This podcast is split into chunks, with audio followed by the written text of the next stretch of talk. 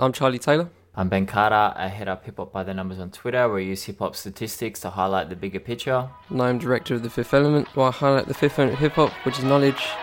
And once upon a time, not long ago, there was a podcast named Digging in Digits.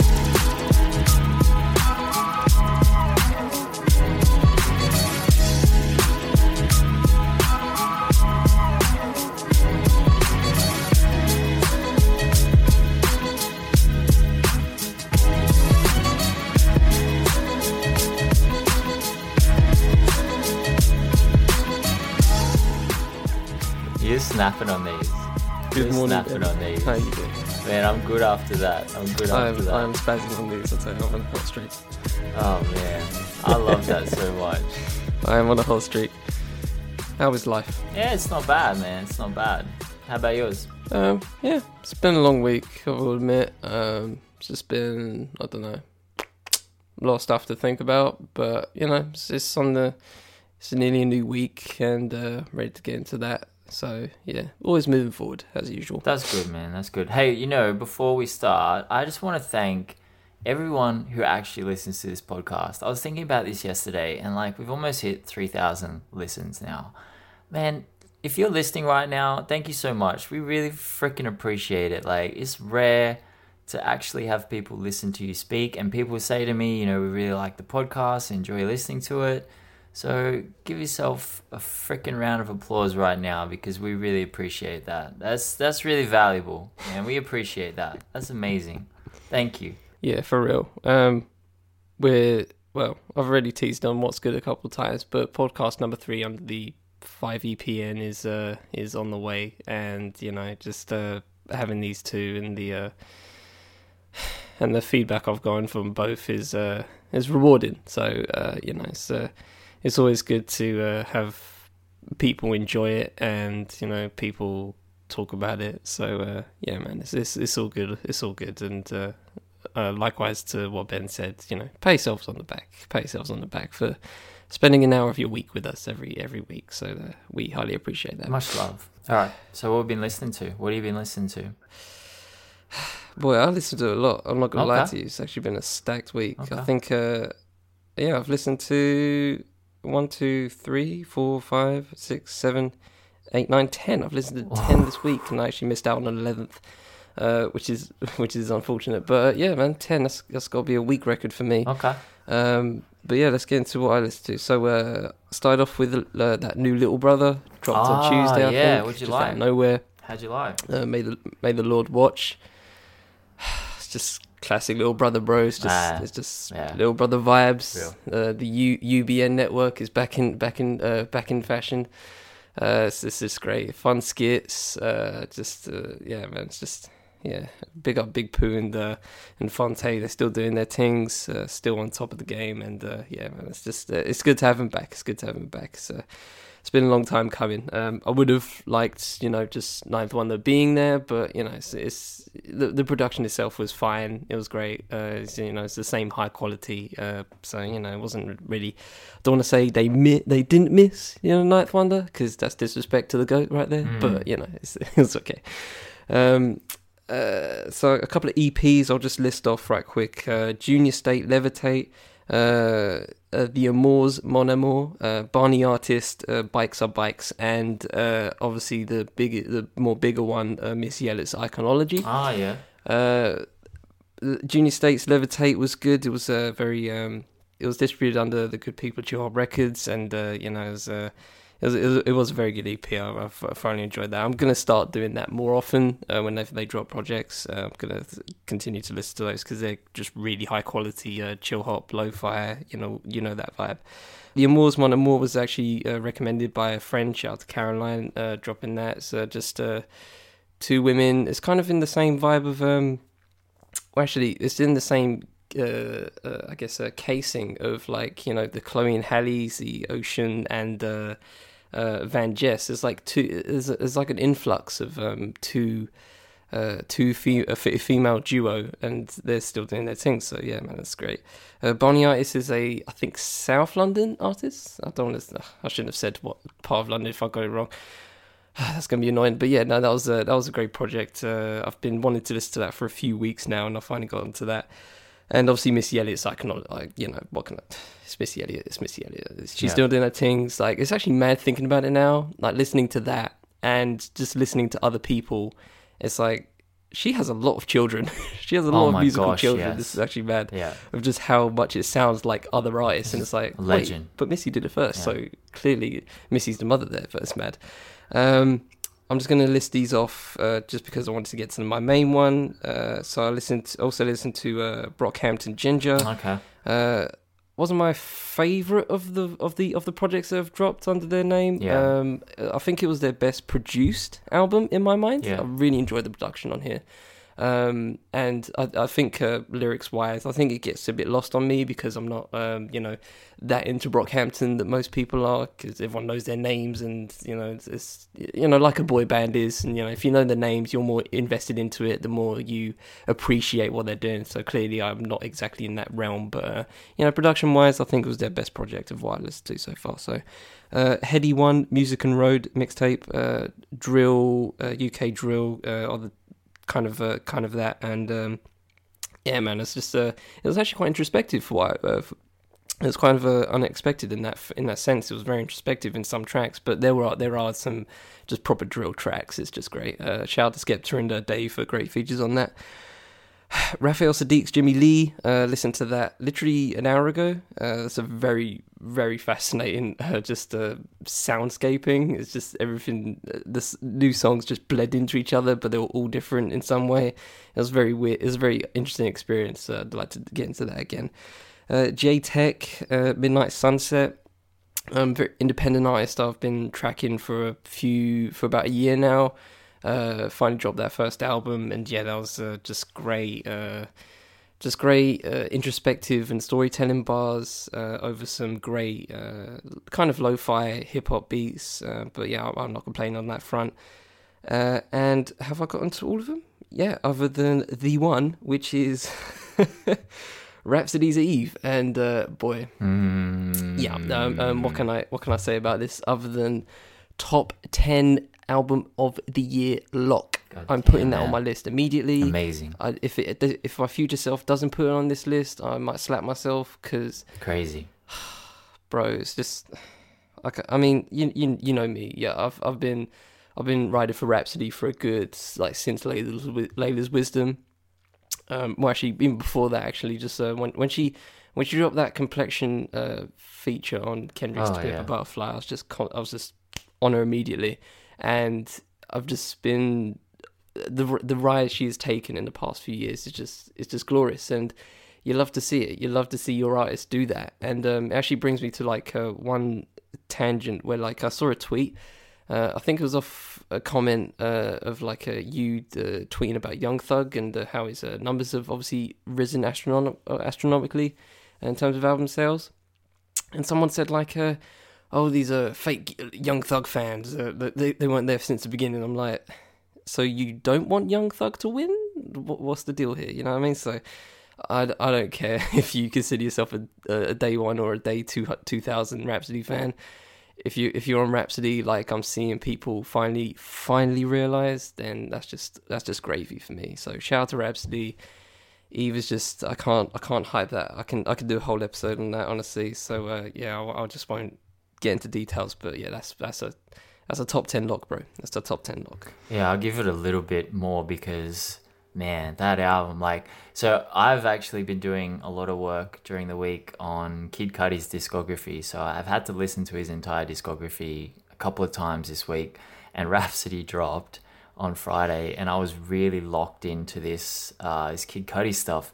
And Charlie's messaging me like this is crazy. This is insane. I'm like Charlie, just relax, man. I can't listen to it right now. Just give me a couple of hours, bro, because I'm really, Bro. I'm just like, I just stop it. I, I had to like almost Sorry. mute him. I'm sorry. I almost had to mute him. So then, like, about about six hours later, I'm driving. track by track breakdowns. Trust me. About six hours later, I'm driving to the shops with with on, and the whole way in the car the first like six tracks, I'm just like, oh shit. And I was like, I wish Charlie was here. And I pulled over at one point to leave him a voice message, and my the the pitch of my voice was so high that I think only dogs could hear it. I was just like, this is crazy. And man, that album is just the production is insane. Like I love the production. I actually ran through the numbers. It took me two days to run through these numbers. Like the amount of socially conscious bars, the empowering and motivational bars that she she raps, and the name drops, the punchlines. Like she's carrying four separate themes through an entire album. Man, she is totally top tier. I I asked Charlie like, do people know about her? And uh, man, because I see it all over my timeline, but obviously I have a little echo chamber. But man, more people should be talking about Rapsody in like top tier conversations because that album is just. If you haven't listened to it, you never listened to Rapsody before, just go and listen to it because honestly, it's it's top tier rapping. Like uh, male, female, 2010s, 90s, 80s. It doesn't matter, man. That's a that's a yeah. that's a great album from a great yeah. MC. Yeah. Uh, so I didn't get a chance to listen to a lot of others because I listened to that and and Cudi. I did listen to Jeezy's uh, new album TM 104. It's actually my favorite of the TM series, which is a bit weird because the first one's probably a classic, but I think Jeezy did really well on this project. Mm. Like it's a little bit more diverse than some of his other stuff. It's very very focused on trapping and and that kind of stuff, which is you know is, is on brand. Uh, I quite enjoyed that album. And mm-hmm. uh, you know what? I never got to Rick Ross's Port of Miami 2. I listened to it like two weeks ago and I never spoke about it. But that album was actually pretty good. I was, yeah, I was, oh, no. I was like that. yeah, Charlie's like, yeah, yeah, that that just slipped by us, didn't it? But yeah, man, like that album was actually your, your, life. Your life is immediately less now. Now that you haven't done it. So, I know, man. Yeah. I know. But that that album wasn't that bad. Like if you if you get past the first like five tracks, which are garbage, uh, it's not that bad. So yeah, that's what I listened to this week. They're garbage, man. Like objectively, it's okay. just like stop talking about the same thing, Rick Ross. Like grow up, but he does grow up, so that's okay. That's fine. So that's what I listened to this week. So do you want to get into it? Yes, you you are you are introducing this week, so okay. you know by all means. I'm pretty excited about this away. one. I'm pretty excited about this one because so we're talking about storytelling in hip hop this week, and I'm not sure what sparked us to decide to go down this path. It might have been my tweet about Laila's wisdom and how much storytelling was on that, but I wrote an article earlier in the year uh, for Urban Legends. Shout out Urban Legends, they're part of Universal, and it was on Slick Rick's the Art of Storytelling, which was his last album. It came out in 1999.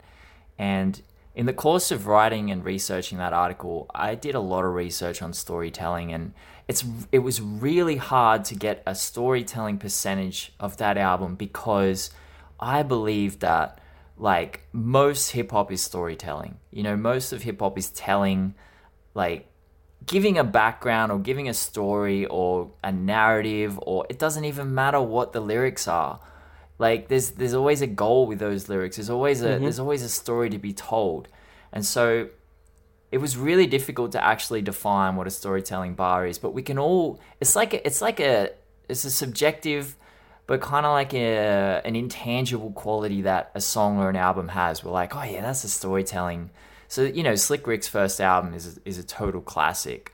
Uh, it's just like that. That mm-hmm. and, and what we're gonna do in this episode, I'll just explain what we're gonna do in this episode because just to give it a bit of structure, I think the start we're gonna have a look at what storytelling is and how I think hip hop has evolved. Well, I mean, hip hop began as a storytelling genre, like it always was. It was telling a story of oppression and racism in African American communities and it's grown like exponentially from there of course but it still underpins a lot of hip hop music and it's still like the core value whereas a lot of other music you know i'm not saying that they're, they're not stories that people are telling but i think hip hop has just evolved into so mm. many different ways and, and so much more it's so much more intricate just because you can use so many more different words than you can in a pop song or a rock song and so I think we'll define storytelling. And then what I really, really am excited to look at is the way that it has changed over the years. So we'll look at the 80s, the 90s, the 2000s, and the 2010s. And the 2010s is going to be mm-hmm. a bit crazy. Like, you know, that's a really interesting development in hip hop and especially in storytelling. But to get us off, you know, to the mm. start, mm. I want to just define storytelling a little bit. Now, there's a difference between what a narrative and a story is. Now, the story is the overall.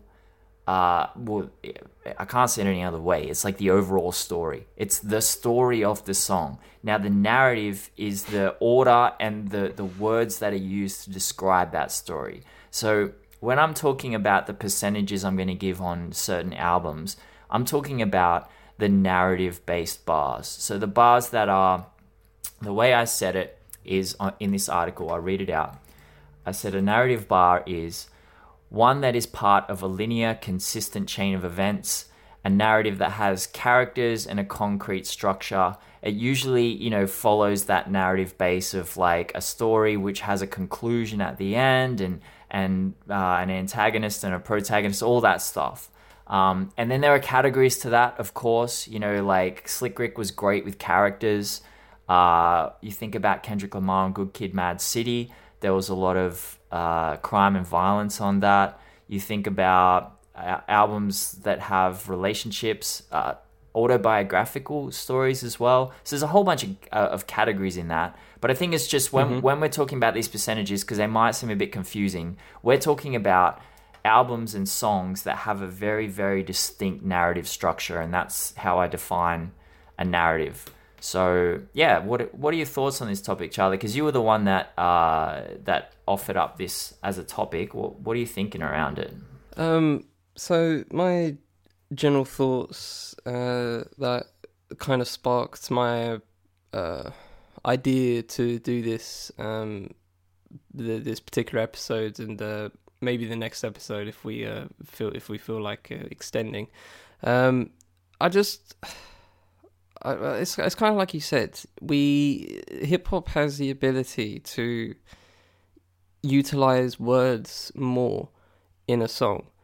They have the ability to pack more in, and because of that, it gives the it's just it just widens the canvas. So instead of you know, you know creating something that is you know on a on a piece of A4 paper, in comparison, hip hop is something like a you know an A1 canvas where you can just you, you just have more space. And that's kind of why I wanted to why I wanted to explore the just the concept of storytelling in hip hop because like you said there is a lot of you can play fast and loose with the definition.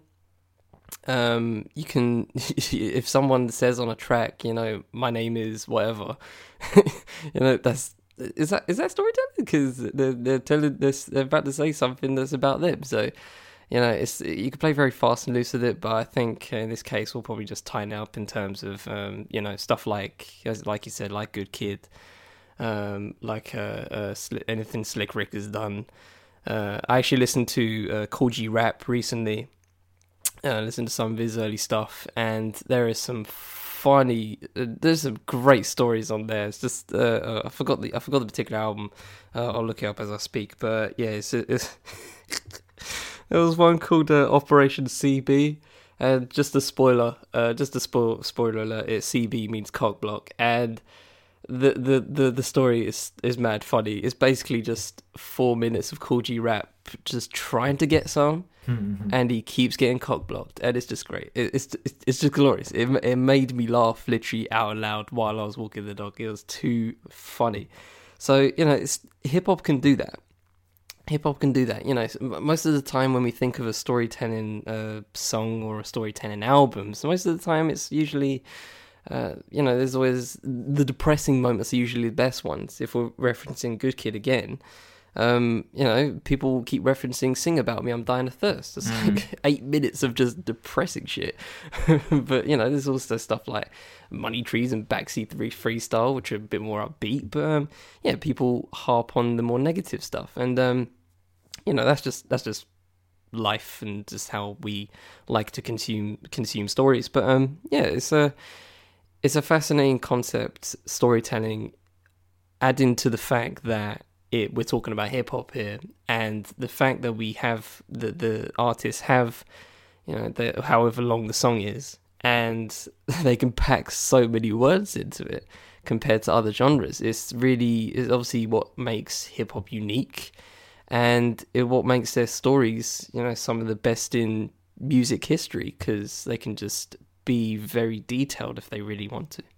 Yeah, the part you said earlier about if a rapper just says their name on a track, like one of the points I noted down was, you know, rappers using rapper names like monikers like Jay Z. And when mm-hmm. 444 came out, it was kind of like the first ever Sean Carter album because all the other albums had been under this rap persona. And, yeah, yeah. you know, Eminem yeah. was famous for that, like Slim Shady. Uh, the D12 was just based around these characters that they created who would just say, I mean, that was the whole goal of it. It's like we're just going to say the most outlandish thing we can possibly think of. It's not really us, you know. As Eminem said on Criminal at the start of Criminal, he's like, um, you know, I'm not actually going to do this stuff. This is not actually the way I I live and act. It's just part of you know part of the story, and that's why I do get very frustrated. Well, not just frustrated, man, angry when judges use rap rappers' lyrics against them in a court of law or like lawyers use it against them. It's like that's ridiculous, man. And you know, we want it can be difficult to distinguish between what's real and what's not real. There was a whole thing about Rick Ross kind of borrowing his entire persona from Freeway Ricky Ross, who was I'm not super familiar with Freeway Freeway Ricky Ross, but uh, he was a I think a very big drug dealer from the 90s. And, you know, they said that Rick Ross was a correctional officer, and everyone was like, well, you know, his, his raps aren't real.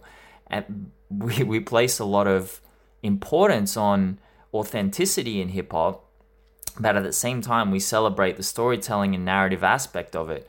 And a lot of it is the, the craziest thing about it is a lot of these stories are true. And so when you actually sit down and listen to like a 50 Cent album and you're like, like, you know, uh, Get Rich or Die Trying and some of the stories he's telling in that, and you're like, those, these are true? Man, this is rough. Like you went through some shit. Mm. Like you mm. went through some real stuff. and that's, that is the essence and the beauty of hip hop to me is like, these stories are telling and and however outlandish they may be and and like to us anyway uh, to people who never grew up in this situation man that's that's deep that's really deep, and I think that's what sets it apart from other genres. Yeah, and um, you know, it's been going on since the beginning uh, in terms of hip hop. Like the first one I can think of is like um, the message Grandmaster Flash and the Furious Five. Of course, like, yeah. It's Grandmaster Flash and the gang saying, you know, what's going on in New York, basically. Uh, yeah, you know, rubbish everywhere and all this and that what saying explicitly what's going on in the uh, in well in the Bronx specifically, and it kind of spirals on from there in my mind in terms of you know just overall hip hop history where uh, at the time I think it was trying to show their reality. There was a moment where they just felt like this is a platform. Same way we're doing this in some way, you know, doing podcasts and stuff like that. We realize it's a platform to talk about the things we care about. And it's the same with music, it's the same with hip hop in particular. Artists go into the booth and saying, This is what I saw and this is what I see on the daily But on the daily. Now, obviously you mentioned uh, people like Rick Ross, and um, and that's kind of the reason why I don't mess with him in general because I just I just see the whole thing as a total fabrication in my mind. Um, and but you know, even with that said, there are some there are some lyrics you can pick out of somebody's career and it just it could like you know possibly uh, I don't know indict a person oh or just gosh, tell yes. or just tell them that it's horrible. just, yeah, it just tell it just tips off the police going, hmm, we should investigate that. I'm surprised that doesn't happen more often.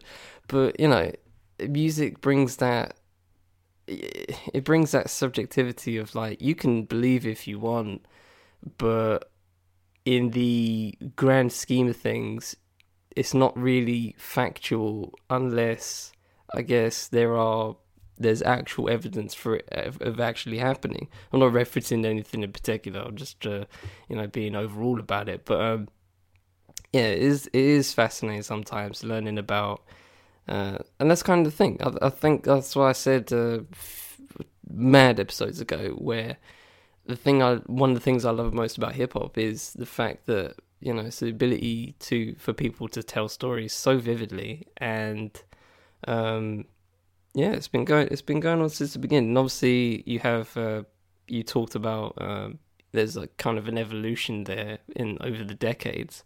Um, I'm fascinated to see what kind of um, how you kind of see that overall with the broadest scope. But um, uh, well, I'd like to ask that actually. how, how's that? How's that evolved in the broader scope? Well, firstly, I like the fact you said we got mad episodes because we do. We got mad episodes. We've been out here. We're like episode 20, 21, I think. We've been oh, episode. we've been on it. We've been on it. Yeah, we we've been on it. so that was interesting what you said about that because mm. my my brain started like thinking with regards to the different decades and how storytelling has evolved and one of my favorite artists of all time is Biz Markie. And like some of his songs, man, like Just a mm. Friend, Picking Boogers, Vapors, like those were just total classic storytelling songs. And I really, I, there was there was definitely a sense of authenticity in those stories from the '80s. Like you listen to Paid in Full and the the the way that they're speaking it's like they're describing their Ugh. day you know they're describing their day and what they're going through and that that kind of stuff like i think that's why a lot of people place a lot of uh, I guess influence at the feet of Slick Rick, and I certainly place it there, man. I, I definitely place it there. Like the Great Adventures of Slick Rick, that was sixty four point six percent of that was just narrative based bars, which is high, man. That's really high. And Slick Rick kind of introduced this thing in the in the late 80s that hadn't yet really been taken up, where it was he started inhabiting personas and he started talking about characters and he started moving it away from just observational storytelling where the rappers who'd been doing it prior, especially Biz Markie, were that you know that was it was narrative based, but it was more, you know, this is what I did today, or this is what I went through, or this is a story I'm going to tell of a lived experience that happened to me. Whereas Slick Rick started looking at, uh, you know, I- introducing characters and introducing, I guess, maybe stories that you might ask yourself, is this true? Like, did this really happen? And then it started to get, after that, I think that was a pivotal moment in storytelling and narrative based bars in hip hop because after that, it started going in all sorts of different directions. And I'm going to give a lot of credit to NWA for that because on Straight Outta Compton, you know, I think who mm. was talking about this? Someone was talking. It was was it you that said that you thought Compton was a was a, a jail? Was it you that said that? Was a what? Someone said that when they first listened to Straight Outta Compton, it might have even been on the Joe Budden podcast. I'm not sure, but they said they were listening to that album and they thought Compton was a correctional facility because the way they were talking, it was like they just gotten out of a correctional facility. Like the stories were so crazy and so like violent that they were oh, just okay. like that can't be that that genuinely can't be real. Like, but it was about it was literally about Compton, mm. and so what I noticed from there is that the stories got progressively more, and I'm not going to say exaggerated. I'm going to say they got more vivid, they got more visceral, they got more they they just expanded into so many different directions. It was like, okay, we don't have to just talk about what's around us right now. It's like a comedian who does the have you ever noticed and then discovers that you can do skits and like all sorts of others, a million other things other than just observational humor. And then it just expanded rapidly into the 90s. Mm. And I think the 90s is where man, storytelling just evolved really rapidly in the '90s. But what did you what did you feel about? Because because I think the eight like a lot of people say the '80s is the golden era of hip hop, and I have this kind of glow around the '80s where it just felt really uh, what's the right word? It felt very organic. it felt very pure and enjoyable and fun and you could just sit down and just get lost in a story or lost in a very simple beat with a rapper just you know just talking about their day or talking about what they've been through or talking about what they were thinking it was very simplistic but it was very pure in that so mm. how did you feel about the 80s like with regards to that mm. well i i i think you know that was the that was the last decade in which uh, hip hop was the art form more than the business. Yeah, Obviously, once it yeah. came to the '90s, and you could, and you know, some people do say that the golden age is in the '90s. Uh, I forgot who said it was like uh, I, don't, I, don't, know Vince Staples like trying to be in Vince Staples going like oh that wasn't the golden age yeah and then uh, and you know you can say what you say about that well, what, what decade's the golden age um it's up to you but um you know that was the eighties was the time where the art form was evolving and money wasn't the first priority. You know, let's be real. it's the part the, the years after though the decades after that, money's always been a a part of mm. everything. Yeah. Uh, for better or worse. And the business side has always been a part of it for better or worse. So the reason why people say the 80s is the golden age, just in overall, is simply probably because of that. Because everything, like you said, was seemed, I guess, more organic, and people were focusing more on, you know, I want the I want the best album, or I just want the street cred, yada yada. It wasn't just, you know, I want the number one record, or I want I want platinum, you know, I, I want platinum plaques. It wasn't about that. So um, in terms of storytelling, I guess yeah, yeah. I mean, it's, it's kind of it's kind of you know you know people say that you know Shakespeare is the greatest storyteller of all time, and that dude was what in like the 1600s or shit like that. Mm. You know what I mean? So that was hundreds of years ago. So if we're going to link that to hip hop, then you know uh, you can you can say the best years maybe probably I don't know maybe now it's the most evolved. You know, people are doing. Uh, I can reference someone like uh, Saba who did a, a, Prom King, like one of the best uh, storytelling tracks I heard last year. And you know that was that's that's really up there. It's it's, it's a really great storytelling uh, a song. But you know, there's, there's there are some obviously more iconic ones that you can name. Um, uh, Big's uh, I think it's I've got a story to tell where he's talking about uh, uh, banging the New York Knicks uh, uh player's wife, something like that. But um, yeah, it's it's one. It's just a matter of like it's just a matter of iconography. Um, had to reference me. Hey, nice. it's a matter of that. Nice and he brought it back in. Brought it back in. That was clean. That was clean. Um, pat on the back. And uh, yeah, it's just a matter of that. You know, uh, talking about what you know. There's always a level of nostalgia put into that. Obviously, I wasn't alive in the 80s, so I can't really say that. Um, but uh, yeah, it, it, dep- it depends how you want to link everything else. How many more ingredients do you want to throw into this in terms of what's the best storytelling decade? I can't really answer that. There are many great story. There are many great storytelling artists that have gone throughout the years. Um, you can name how we can name so many. Um, but yeah, answering your question, I guess that was the the point of the eighties is just uh, more about the art form, and that was probably the last decade where it was strictly about that. And you know, obviously, business was part of it. Um, if you watch the Roxanne Roxanne, you know, she goes on tour uh, during that uh, during that time. Obviously, there's you know there was a money element in that. I want to go get this. I want to go get this, and you know, tour around.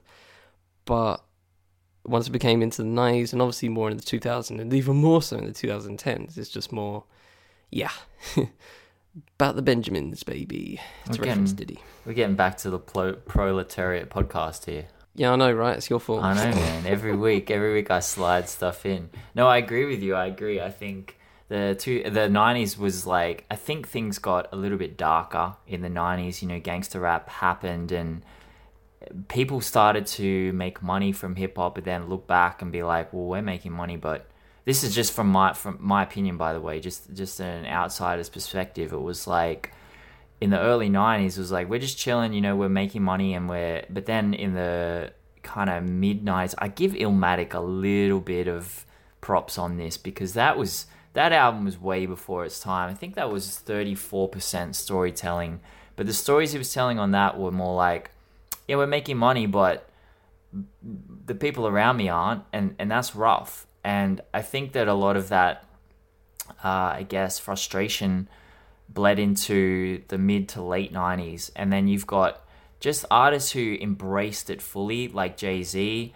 And then you've got artists who were quite frustrated by mm. it, like DMX.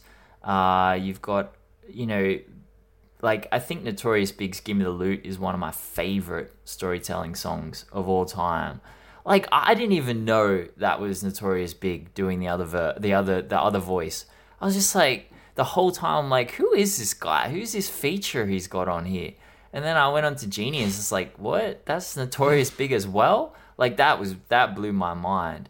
But I think the '90s was just like a huge. I mean, it was an. It, I do understand when people say that the '90s was a golden era of hip hop because it just expanded and exploded in so many different directions, and it was really beautiful. As soon as money came into the into it, it's like I don't know how to describe. We spoke about on the major label episode, but it's it's great that art was monetized and that these people were able to just focus fully on creating rather than having to worry about everything else that comes along with you know being stuck in a capitalist structure and, and not really being able to just create your art free of earning money out of it.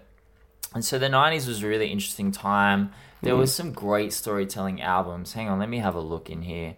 Uh, we got in the '90s like Doggystyle. Obviously, is a total classic. Like um, Murder Was a Case. This is some insanely good good songs on that. Miseducation of Lauryn Hill. There was some storytelling on that, mostly around relationships and reminiscing over the past. Mm. Yeah, man. There was some. There was some. There was. Wait, oh, okay, okay, okay. Sorry, sorry. But then we we have uh, well, OutKast was really great at just it. Just a hint, you know, just a hint, just a hint. Okay, I'm excited now. I'm really excited for the lighter note now. That's that's good. You've got me. You've got me all worked up. Um, so OutKast was with Aquemini was forty six point seven percent. E forty was doing it a lot. Too Short was doing it a lot. Uh, Scarface, of course, mm. total legend. You know, mm. Scarface. People people got to put some respect on Scarface, man. Like that's that's a top ten rapper. Just the mm, emotion mm, he was putting facts. into his music was just facts. unbelievable. He was he was ahead of his time. I don't I don't know if anyone wants to go listen to his early '90s, mid '90s stuff. You got to go listen to that true. stuff yeah, because true. yeah, it was crazy. Um, mm-hmm. And you know, you look at like people who brought this forward, and if you want to go listen to E-40 in 2019, Practice Makes Papers a great album, but a lot of it adheres to those 90s values. You know, it's like a lot of knowledge being dropped uh, a lot of observational stuff still, but it's a little bit darker than it was in the 80s. And just uh, just a great way of telling a narrative and a great way of like adding. I think the difference was, I think the difference was, and we'll get to this with the 2010s, but emotion started to really come into it and not just kind of a, a happy or like observational emotion or anything like that they started to the 90s rappers started to really put uh, some negative emotions into their stories and if you listen to you know I, I wanted to do a little bit more research for this podcast so I could speak a little bit widely other than just Jay-Z. But to be honest he's the person I know the most. Uh, I've listened to his discography a million times. Reasonable Doubt is a great great great example where he's giving both sides of hustling and he's giving both sides of, of, I guess, the life, as he called it, or the game, where the positive side, where he's telling stories about making lots of money, you know, balling out, going to Vegas, but then the negative side, where he's talking about anxiety, stress, depression, like questioning his own existence, like, should I even be doing this? Like, can I live? Regrets. And I think that really exemplifies what Nas was doing on Illmatic and what happened in the 90s, where they started injecting some more negative emotions into the stories and really drawing the listener into just how hard it was growing up as a black person in America. Well, forever. I mean, it's always been fucking hard, but this is the first time that we were really getting a, a, a real slew of artists talking about just how fucked up it was over there during that time and that that's the thing that struck me the most about the '90s. And you know, just as an additional point, we relied on the music for to, to, for the artist to tell us like you know how's it been? Like what you been what you've been up to you know? It's it's kind of you can you can sometimes use albums as a as a touchstone to where the artist is in that point in that point of time or 100%. the point of time during that re- the recording of the album. Like where where was that headspace?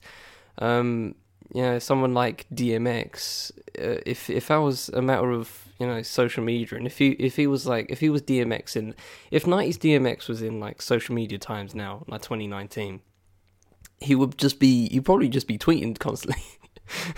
If it was just a young DMX you'd just be tweeting just like you know just just you know just just tweeting random things. I can imagine that. Yeah. but um we he, instead obviously he had the he had the albums instead to say where he, to say where his head's at and you know what's going down in his head. Um the the storytelling comes from what they're thinking about. It comes from their own head. It comes from what they see and what they observe like you said observational storytelling. So we we used to rely on the albums themselves to tell us how that artist is doing or what the artist has been thinking about um, it's all well and good to um, uh, give a do like a you know to reference Snoop Dogg like a, a gin and juice or something like that you know just a party anthem but we want to know what he was thinking during that murder case which is why people Mm. enjoy murder was the case a lot Yeah, like, we want to know what was going down in your head like point. what was going on um, the reason why NWA is so timeless from a from a, a lyrical perspective is because it was just a snapshot into LA at that time. It's Ice Cube going like, what's what's going on with the police? Uh, what's going on with gangster culture? Like, what is going on there? So, um, and to get out of hip hop a little bit, since I keep saying what's going on, Marvin Gaye, what is going on? You know, he's, he he spends the whole album talking about the politics in America and being a black person in America at that time of recording of what's going on.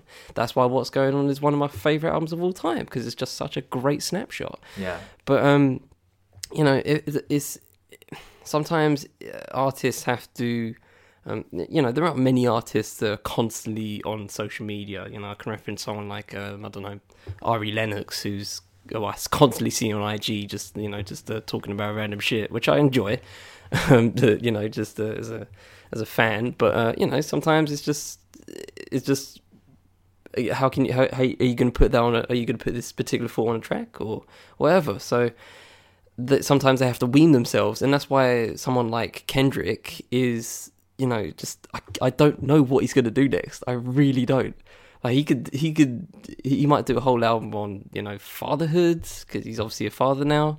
Um, uh, he might I don't know what he's going to go for, but we don't know because well he he barely on so he's barely on social media. So I kind of find that there's always that revere, reverence and that uh well what's the word just anticipation of what is this artist thinking about and what have they been thinking about in the years that they've been or the months or whatever they've been recording this particular album and that's when the anta- anticipation comes from and when they give us something uh, you know that really big storytelling album, uh, a really big storytelling song that some artists have.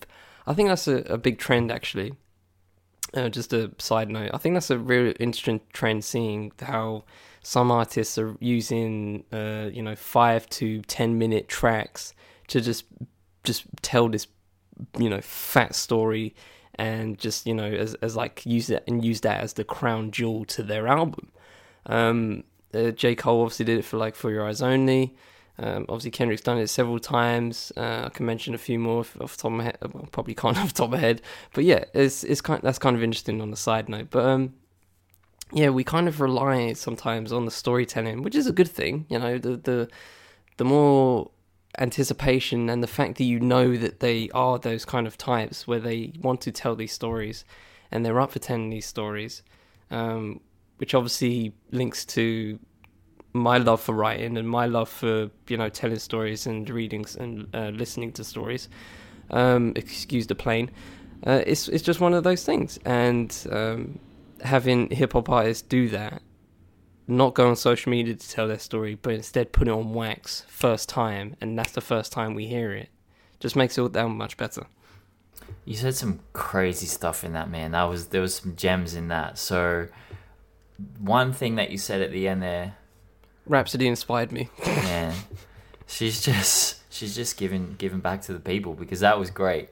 Uh, the the thing that you said because I want to do a podcast on this one day is on concept albums, and you're right. There are there there is a, a kind of a difference Mm, between yes. there is a difference between uh, well, there's not a difference. I mean, a concept album is a story album. Like there's a, there's a concept behind it, and and there's a well, not necessarily. I mean, there are some things like you look at mm, Food by MF Doom. I guess it's it, it's a it's a broad story of like I like food, but I guess the concept is food. And what I noticed with hmm. with Eve hmm. was, especially Yeah. with Eve, listening to it and going into the lyrics. Yes, it's a concept album, but I wouldn't say it's explicitly a hmm. story. It is it is telling a story. Don't get me wrong, man. That's definitely telling a story, but it's not really a narrative based concept. You know, it's not a it's not a linear it's chain of broad. It's a broad. it's a broad scope. thing. It's a broad thing. And so there's a difference between that and say something like American Gangster by Jay-Z where he does grab a persona and it's like a linear chain of events throughout the entire album. Or you look at uh, when people have you know Kanye with the college dropout late registration and graduation themes that ran through his first three albums where he didn't always touch on it in every song. It was it was a loose concept that kind of held the whole thing together. Uh, so there is a little bit of a difference, and I noticed that a lot more if we're going to talk just really briefly about the 2000s, because I do want to get quickly to the 2010s, where and and one point you said is very Yes. important about that. But the 2000s was a very weird time in hip hop where the start of it was kind of still gangster rap and still like a bling bling era, and then we had like 04, 05 where everyone was just kind of like, what's happening now? And, and 50 Cent was like the last bastion of that 90s really grimy hardcore stuff. And Kanye West was coming through, and people like Nas and Jay Z were like, hip hop is dead. Lil Wayne was like, hip hop isn't dead. You know, it was just a really, it was a really weird time. And then we hit 07 when graduation beat uh, 50 Cent. I think it was Curtis in that first week sales battle, and it definitely felt like a shift. And I think that shift is so pivotal to what happened in the 2010s. And that shift seemed to be from giving a real, uh, you know, 50 Cent is a great artist to analyze. He, he did.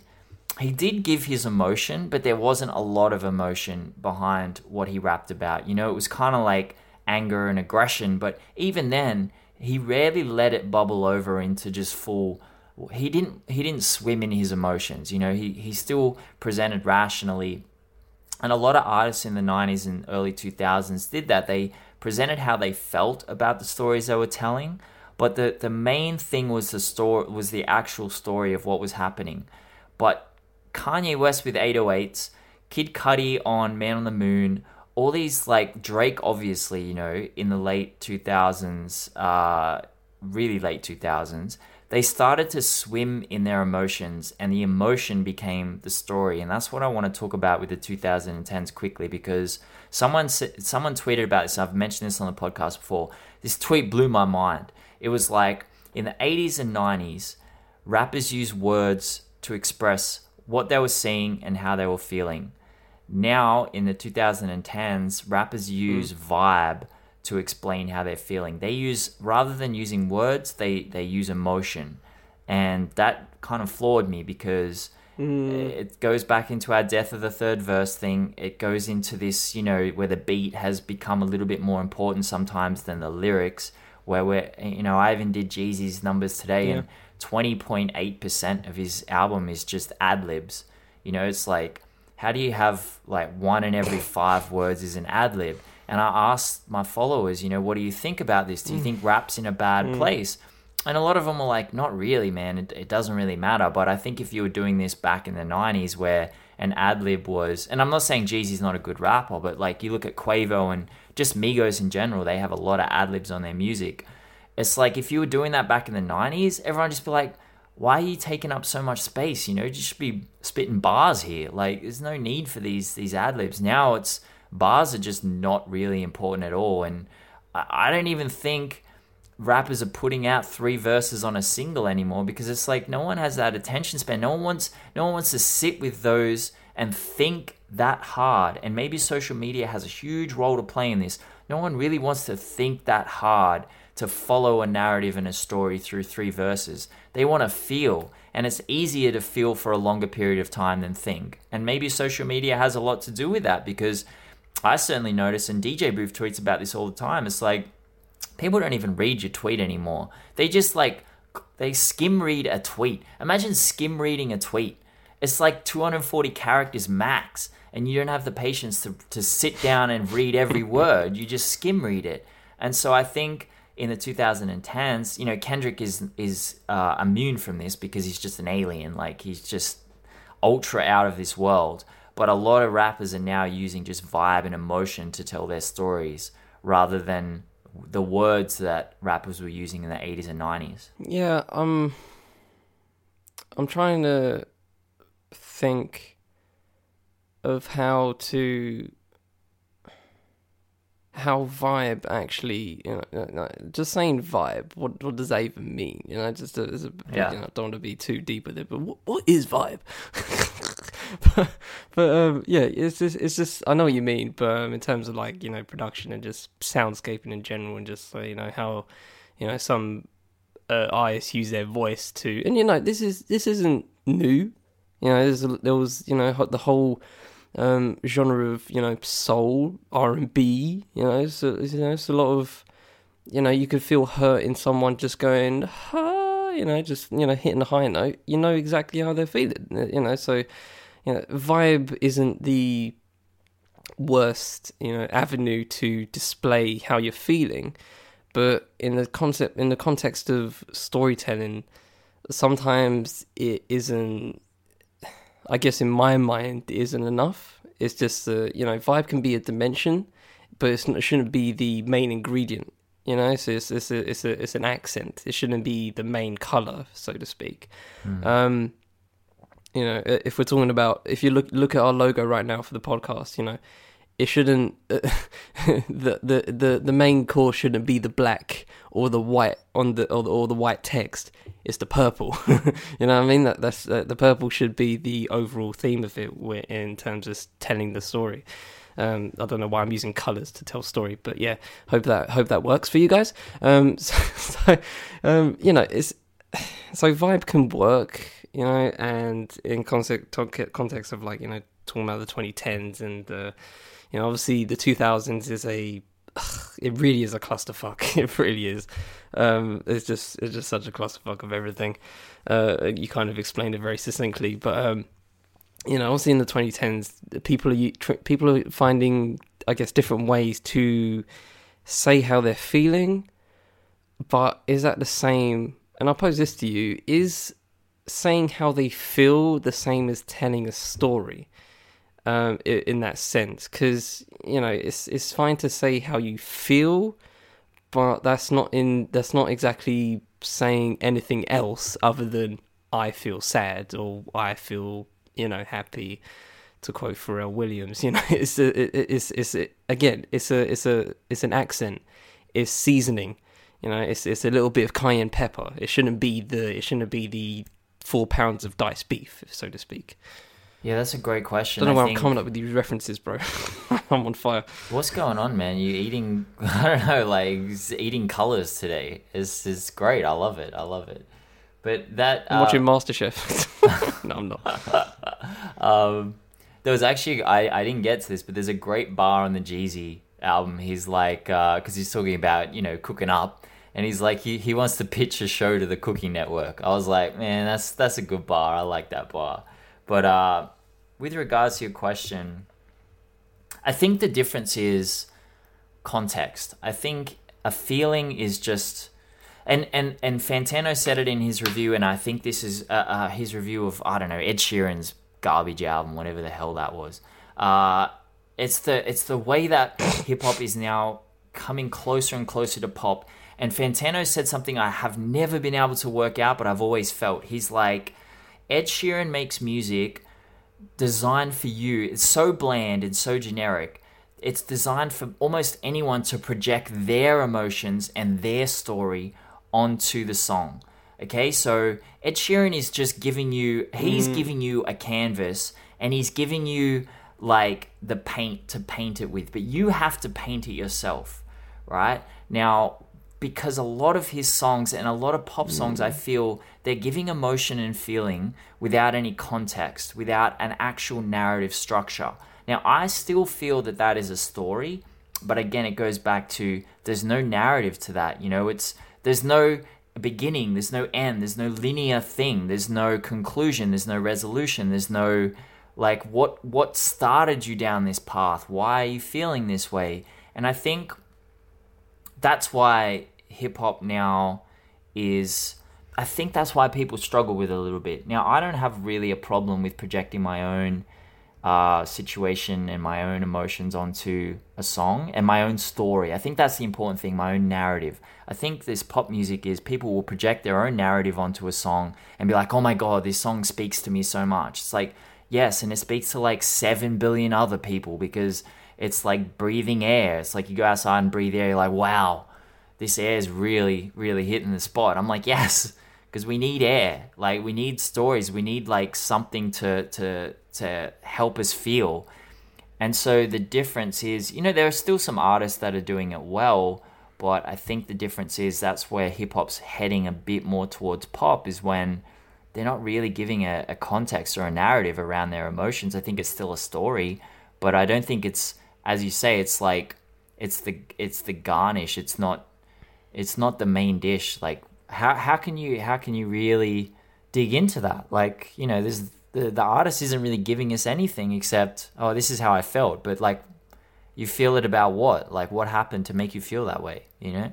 Yeah, um, actually, it's kind of funny in terms of like the Ed Sheeran. It reminded me of that uh, Family Guy episode where Brian makes a book called uh, "Wish It, Want It, Do It," and it's just like fifty pages of just like just write your dreams, write your dreams on a piece of paper. That's, literally- that's literally it. Just wish it, want it, do it.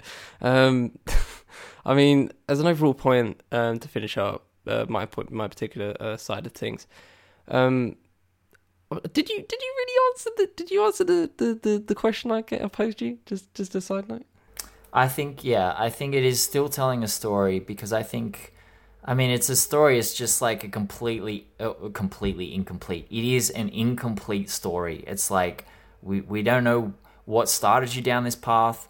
We don't know. It's just like a snapshot of an emotion in the middle of a narrative that we have not gotten. And and that's why it can feel pretty it, unless you project your own narrative onto that. It's like well, you're always going to be, and and for you as a writer, this is probably like really frustrating because it's like, well, you're this might be lazy, like you haven't done anything here. You've just said, oh, I feel sad today, but why? Like you haven't you haven't filled that out at all. You know, you've just said, I feel sad. Like imagine if you text your friend and then they say, uh, you just say, hey man, I, I'm having a really great day, one of the best days of my life, and that's it. You don't say why. You don't tell them the next day what happened. Like you're just like, well, why? Like, what's the point of that? And I think that's why, unless your friend is like, I don't know, creates a narrative in their own head and is like, oh wow, Ben got to hundred thousand followers today. Like it, it's just weird, you know? Yeah, that's what I feel. Yeah. yeah. Okay. Fair enough. Um, I think my I think the point I retort to that um is th- there there are plenty of other avenues to go down as it pertains to telling a story, and I feel like a vibe or um uh, or or just you know uh, humming whatever um is you know it's it's it's it's a it's a good it's a good place to start. It's a good place to start. Yeah you, you caught it you caught it. Uh, just that's a that's a very inside joke. Um yeah yeah so yeah it's it's an ingredient like i said it's an ingredient but there are so many ways you can get into it more. Like I, I, I'm I'm I'm about to reference Kendrick more than you reference Jay Z. I swear, but you know, That's fine, man. uh, referencing um you or you know something like that, where he has not just the lyrics, but also the vocal delivery, the performance. You know, he's you know the the sound effects of him drinking and you know loving you, loving you, not loving you. You know, it's the, there's emotion there. There's more put into it, and you know you can go back to you know '90s R&B, which is why why that was so iconic as a particular point in American music is because uh, so many of them artists found a way to just tell whatever they were telling and put the emotion into it and you could feel it, it you know this uh, if you if you if they wanted to, you to make babies they'll get you to make babies. If they wanted you to cry they'll make you cry. Um, they just had that uh, ability.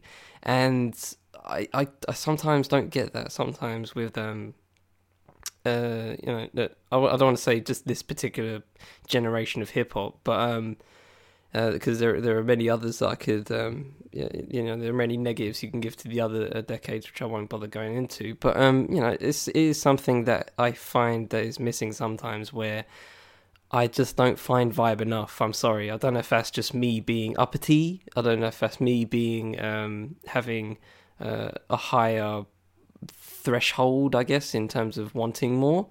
Um but you know, I, I, like what I like, and uh, sometimes it's just not it's just not enough for me.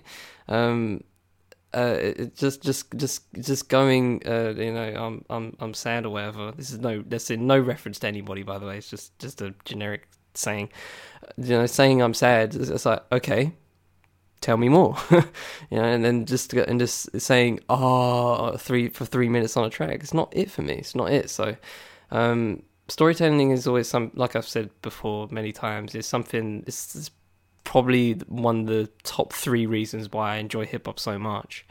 Um, the way people, the way some artists uh, of of your of yonder have been able to tell their stories and to um, paint the picture so vividly. Um, uh, the reason why I, f- I forget the reason actually why I wanted to bring up this particular topic as for the episode was because um, shout out to Punch, uh, president of ah, TD. I forget I forgot his yep. um, I hey, forgot man, his uh, place in the hierarchy shout of TD. Punch. But yeah, shout out Punch. Yeah, you're, he uh, he uh, he yeah yeah yeah. Shout out to Punch. Shout out to the Punch. But um, yeah, he he said um, he asked uh, Slick Rick or Nas in terms yep. of best storyteller, and you know yep. you can you can form your conclusions on that. I'll probably say Nas um, in some aspects, but Slick Rick in others. Yeah. Um, but that's kind of why I came to the uh, wanted to talk about this in general was simply because it's just like that's just scratching the surface. Like there are so many amazing storytellers, and uh, sometimes it's not even their forte. But um, you know, DMX isn't known for storytelling, quote unquote. You know, in the in the general sense, but he's told some really boss stories, and um, somebody like Immortal Technique that I constantly think about when I think about hip hop storytelling, um, especially the tracks You Don't Know and uh, You Never Know and uh, Devil. Uh, what's it called? Devil, Devil something. Oh, damn, I forgot the name. But yeah, th- those those tracks are so fucking vivid. It scares me. mm. It scares me how vivid they are. They actually put me to tears like the first time I heard them. Um, and there's something that you know, the, Dance with the Devil. That's the track. Just listen to those two, and I guarantee you'll cry for one of them. I won't tell you which, but um, yeah, you know, there are there are many, you know, there are people like Bob Dylan that can do it, um, that have done it in terms of storytelling, and that have paved the way in terms of blueprint. It's not just hip hop, obviously. There are many other people in other genres that have been able to tell great stories. Um, but hip hop is just, it's it's just another level for me. It's just another level. Yeah, just just super quickly to to conclude, I agree with you with regards. I guess uh, I think the difference between uh, with, when I'm talking about this, I mean like vibe and and emotion, and I think the great thing about hip hop is we already have what 30, 40 years of history of just fantastic lyricism and storytelling and and uh, like deep intricate narratives. Yeah. And so when we come to the 2010s and especially the last three or four years where this vibe has taken over, it's not the scariest thing to me because, firstly, I quite like that. I do have a lot of my own narratives and I like to project them onto music and make me feel it, it definitely makes me feel something, you know? And so I think it's a lot in a lot safer place than pop, where that's all they've ever had. You know, this is all they've ever had. Whereas hip hop has such a strong foundation to fall back on, and so many artists are still creating that kind of music. You know, look at Kendrick at the very pinnacle of commercial success, and you know, artists were doing this for for decades. Like Scarface and Beanie Sigel have been doing this, like adding a vibe and an emotion and a feeling to a story as well. And hip hop hip hop will never like we spoke about this a couple of weeks ago. Hip hop can never die, it can never fail because even if uh, a bunch of artists, and we're seeing this now where artists are really tapping into this and then breaking off from the entire genre. Like a lot of people used to call Post Malone hip hop, but he's just not, man. He's pop now because there's no there's no hip hop value left in that in that artist. Like it, he just doesn't rap. He doesn't he doesn't adhere to just the genre of hip hop. And I think because hip hop's uh, foundation is just so strong and so powerful, any artist that's gonna go too far down this pop path, and Juice WRLD was a little bit of eh, people were you know starting to put him in this category as well. They're just gonna break off and go and, and be classed as pop, and I'm totally okay with that. Like it's fine to to be classed as pop, and I I just don't think I don't think it's gonna be a negative thing for hip hop at all. So yeah, yeah, I, I, don't have much else to say. Like that just kind of sparked my thought on that. But yeah, storytelling in hip hop is definitely one of the reasons that drew me into it. And uh, man, such a great genre, such a great genre. I'm glad we get to talk about this genre every week. It's so amazing. Yes, we are true. We are truly blessed. Which brings me to a lighter note, and um, I just want to, you know, say it quickly. Um, it's pretty simple. It is currently uh, 11.15, well, 11.16 p.m., 25th of August, as I record. So it is still time to say that The Miseducation Lauryn Hill is a top five album of all time, and you can't debate me on it. Okay, guys? Okay, guys? It's, it's okay. We have to just be resonant of the fact that Lauryn Hill may have done one album. We're not going to count that unplugged album. Let's just stop that she made one album, one solo album, and it was a piece of freaking genius. It's it's the it's it's literally pure cut diamond. Okay, name me a, name me an album that incorporates hip hop, that incorporates soul, that incorporates reggae, that incorporates R and B, and incorporates gospel. Five distinct genres in one album. Okay, name me another album that does it. And if you can, which I haven't in, in the past years I've asked this question, nobody's nobody's given me one. But if you do manage to ever find one, is it better than Miseducation? Chances are no. So I just wanted to say happy birthday to the Miss Miseducation Lauryn Hill, the album, not the person, uh, but also shout out to Miss Lauryn Hill. Um, I saw that I saw her live last year, and I'm still just I still, I still, I'm still gassed thinking about how I actually got to experience that, um, of how rare that opportunity is, and just listening to this album back. And shout out to Cole Cuchna who did uh, the uh, Miseducation uh, episodes of Dissect, and yeah, it's just, just every facet of that album, man. Just every facet of that album is just it's just crazy, and uh, I can't I can't praise I can't praise that album enough. It's in my top five hip hop album of all time top five albums of all time in music in general. Doesn't matter what genre. It's just absurd. So shout out to Miseducation, Lauryn Hill. Uh, I remember about maybe a month ago, I was going through a pretty rough time psychologically, and I hadn't listened to Miseducation in a while, and it might have been two months ago actually, and you'd been talking about it a lot on the podcast, and I was like, man, I should really go back and, and re-listen to that album, and I swear, I must have listened to To Zion about 40 times in three days. Like I just kept running it back, running it back, running it back. And I'm just like, and then it goes into doo wop, and I'm like, oh man, this album, bro, it's just, yeah, Lauryn Hill is an absolute queen. That album is incredible, like truly incredible. And I actually went back to the score by the Fugees, I think a couple of weeks ago. I'm texting Charlie. I'm like, why did Lauryn have to do Wyclef and Pras like that? Why why did she have to just come on there and every single time her vocals came in, it's like she just slayed everything. Like no one could right. hang no one could hang with yeah. her on that album. And no one you know, no one could hang with Lauryn Hill. if she's in peak form, there's no one standing alongside her because you might be able to spit next to her, but then she'll just start singing like soul singing, and you just be like, oh man, I'm done, I'm out. Like, just yeah. I, I'm I, I always wonder about it. You know, we did on the on the the unicorn podcast. Like, I don't know, man. I'm I'm pretty happy with just getting miseducation. Like, we don't what what what do we need? Like, I know it would have been Yeah. fantastic to get more music from her, but I don't know that we needed anything else. Like, that's just a statement. Like, that's always going to be a statement for the rest of well, f- for the rest of human history, however long that lasts. But yeah, I mean, that's that's a top tier. That's that's a top tier album. That one. Yeah, I mean, you know, uh, I forgot what age she uh, uh, dropped the album, uh, but you know, maybe it will take. Uh, you know, uh, some say that when someone drops an album, uh, their first debut album, sometimes that is really, you know, their past twenty or so years, or however they old they were at the time.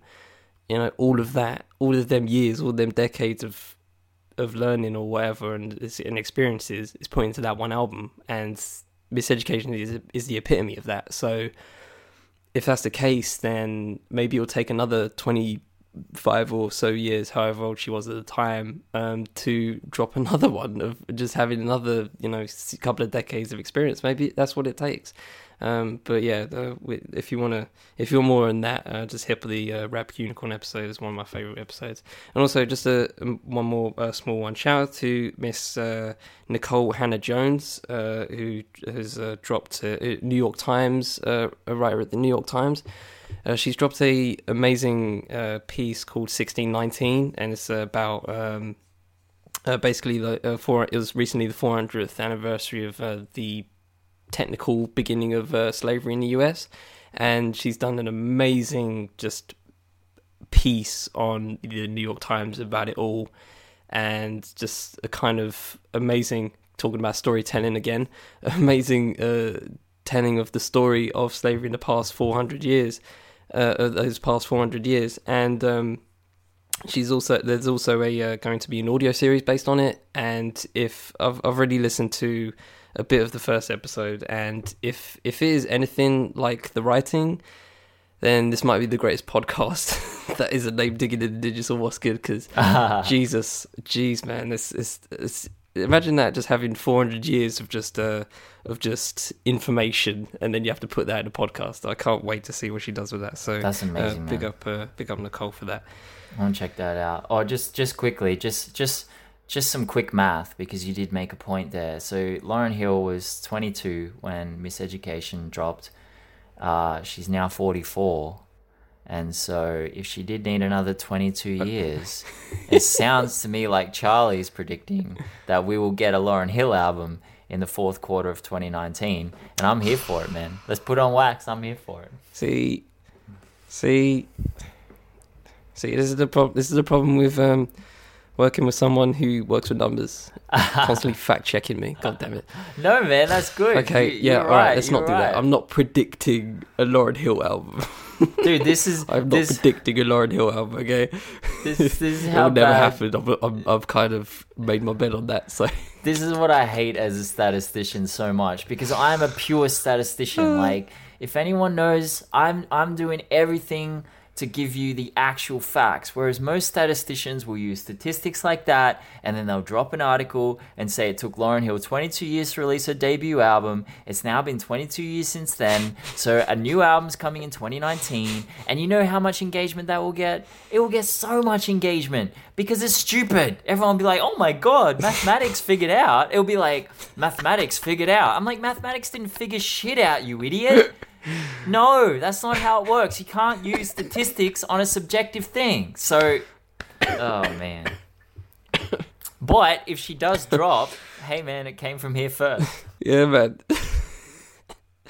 Don't make me cough. Don't, don't make me laugh. I'm, try, I'm trying to ah. keep down a cough. But if it actually actually happened, I'm, I'm, I'll be saying all that, right? I'll be saying all that. Oh, don't don't be doing that. I'm not. ta don't take that seriously. I'm not not actually predicting. But if it does, I'm taking full fucking Fuck credit. yeah. Trust me on that. So Hell yeah, man, we're timestamping this shit. it's full damn credit. We'll be out there. I'm I'm, ed- I'm gonna edit this episode back just so just so I don't mention the fact that I don't think it will happen. It yes, happened. do that. Just cut it out. It, it, it, if it happens, if it happens, I'm gonna go straight back and edit this, going, guys, I called it, guys, I called it, I fucking called it. Bow to me, anyway, um, ladies and gentlemen. Self gas over, self potential uh, uh, preemptive gassing over. Uh, This has been digging in digits. I've been uh, Charlie Damus of the Fifth Element. I've been Ben Carter of Hip Hop Numbers. We hope you enjoyed this episode. Uh, we shall be we we shall be back next week uh, with a brand new episode as usual. Until then, have a good week, everybody, and we shall try and do the same. Until then, take it easy, ladies and gentlemen. Ah, peace.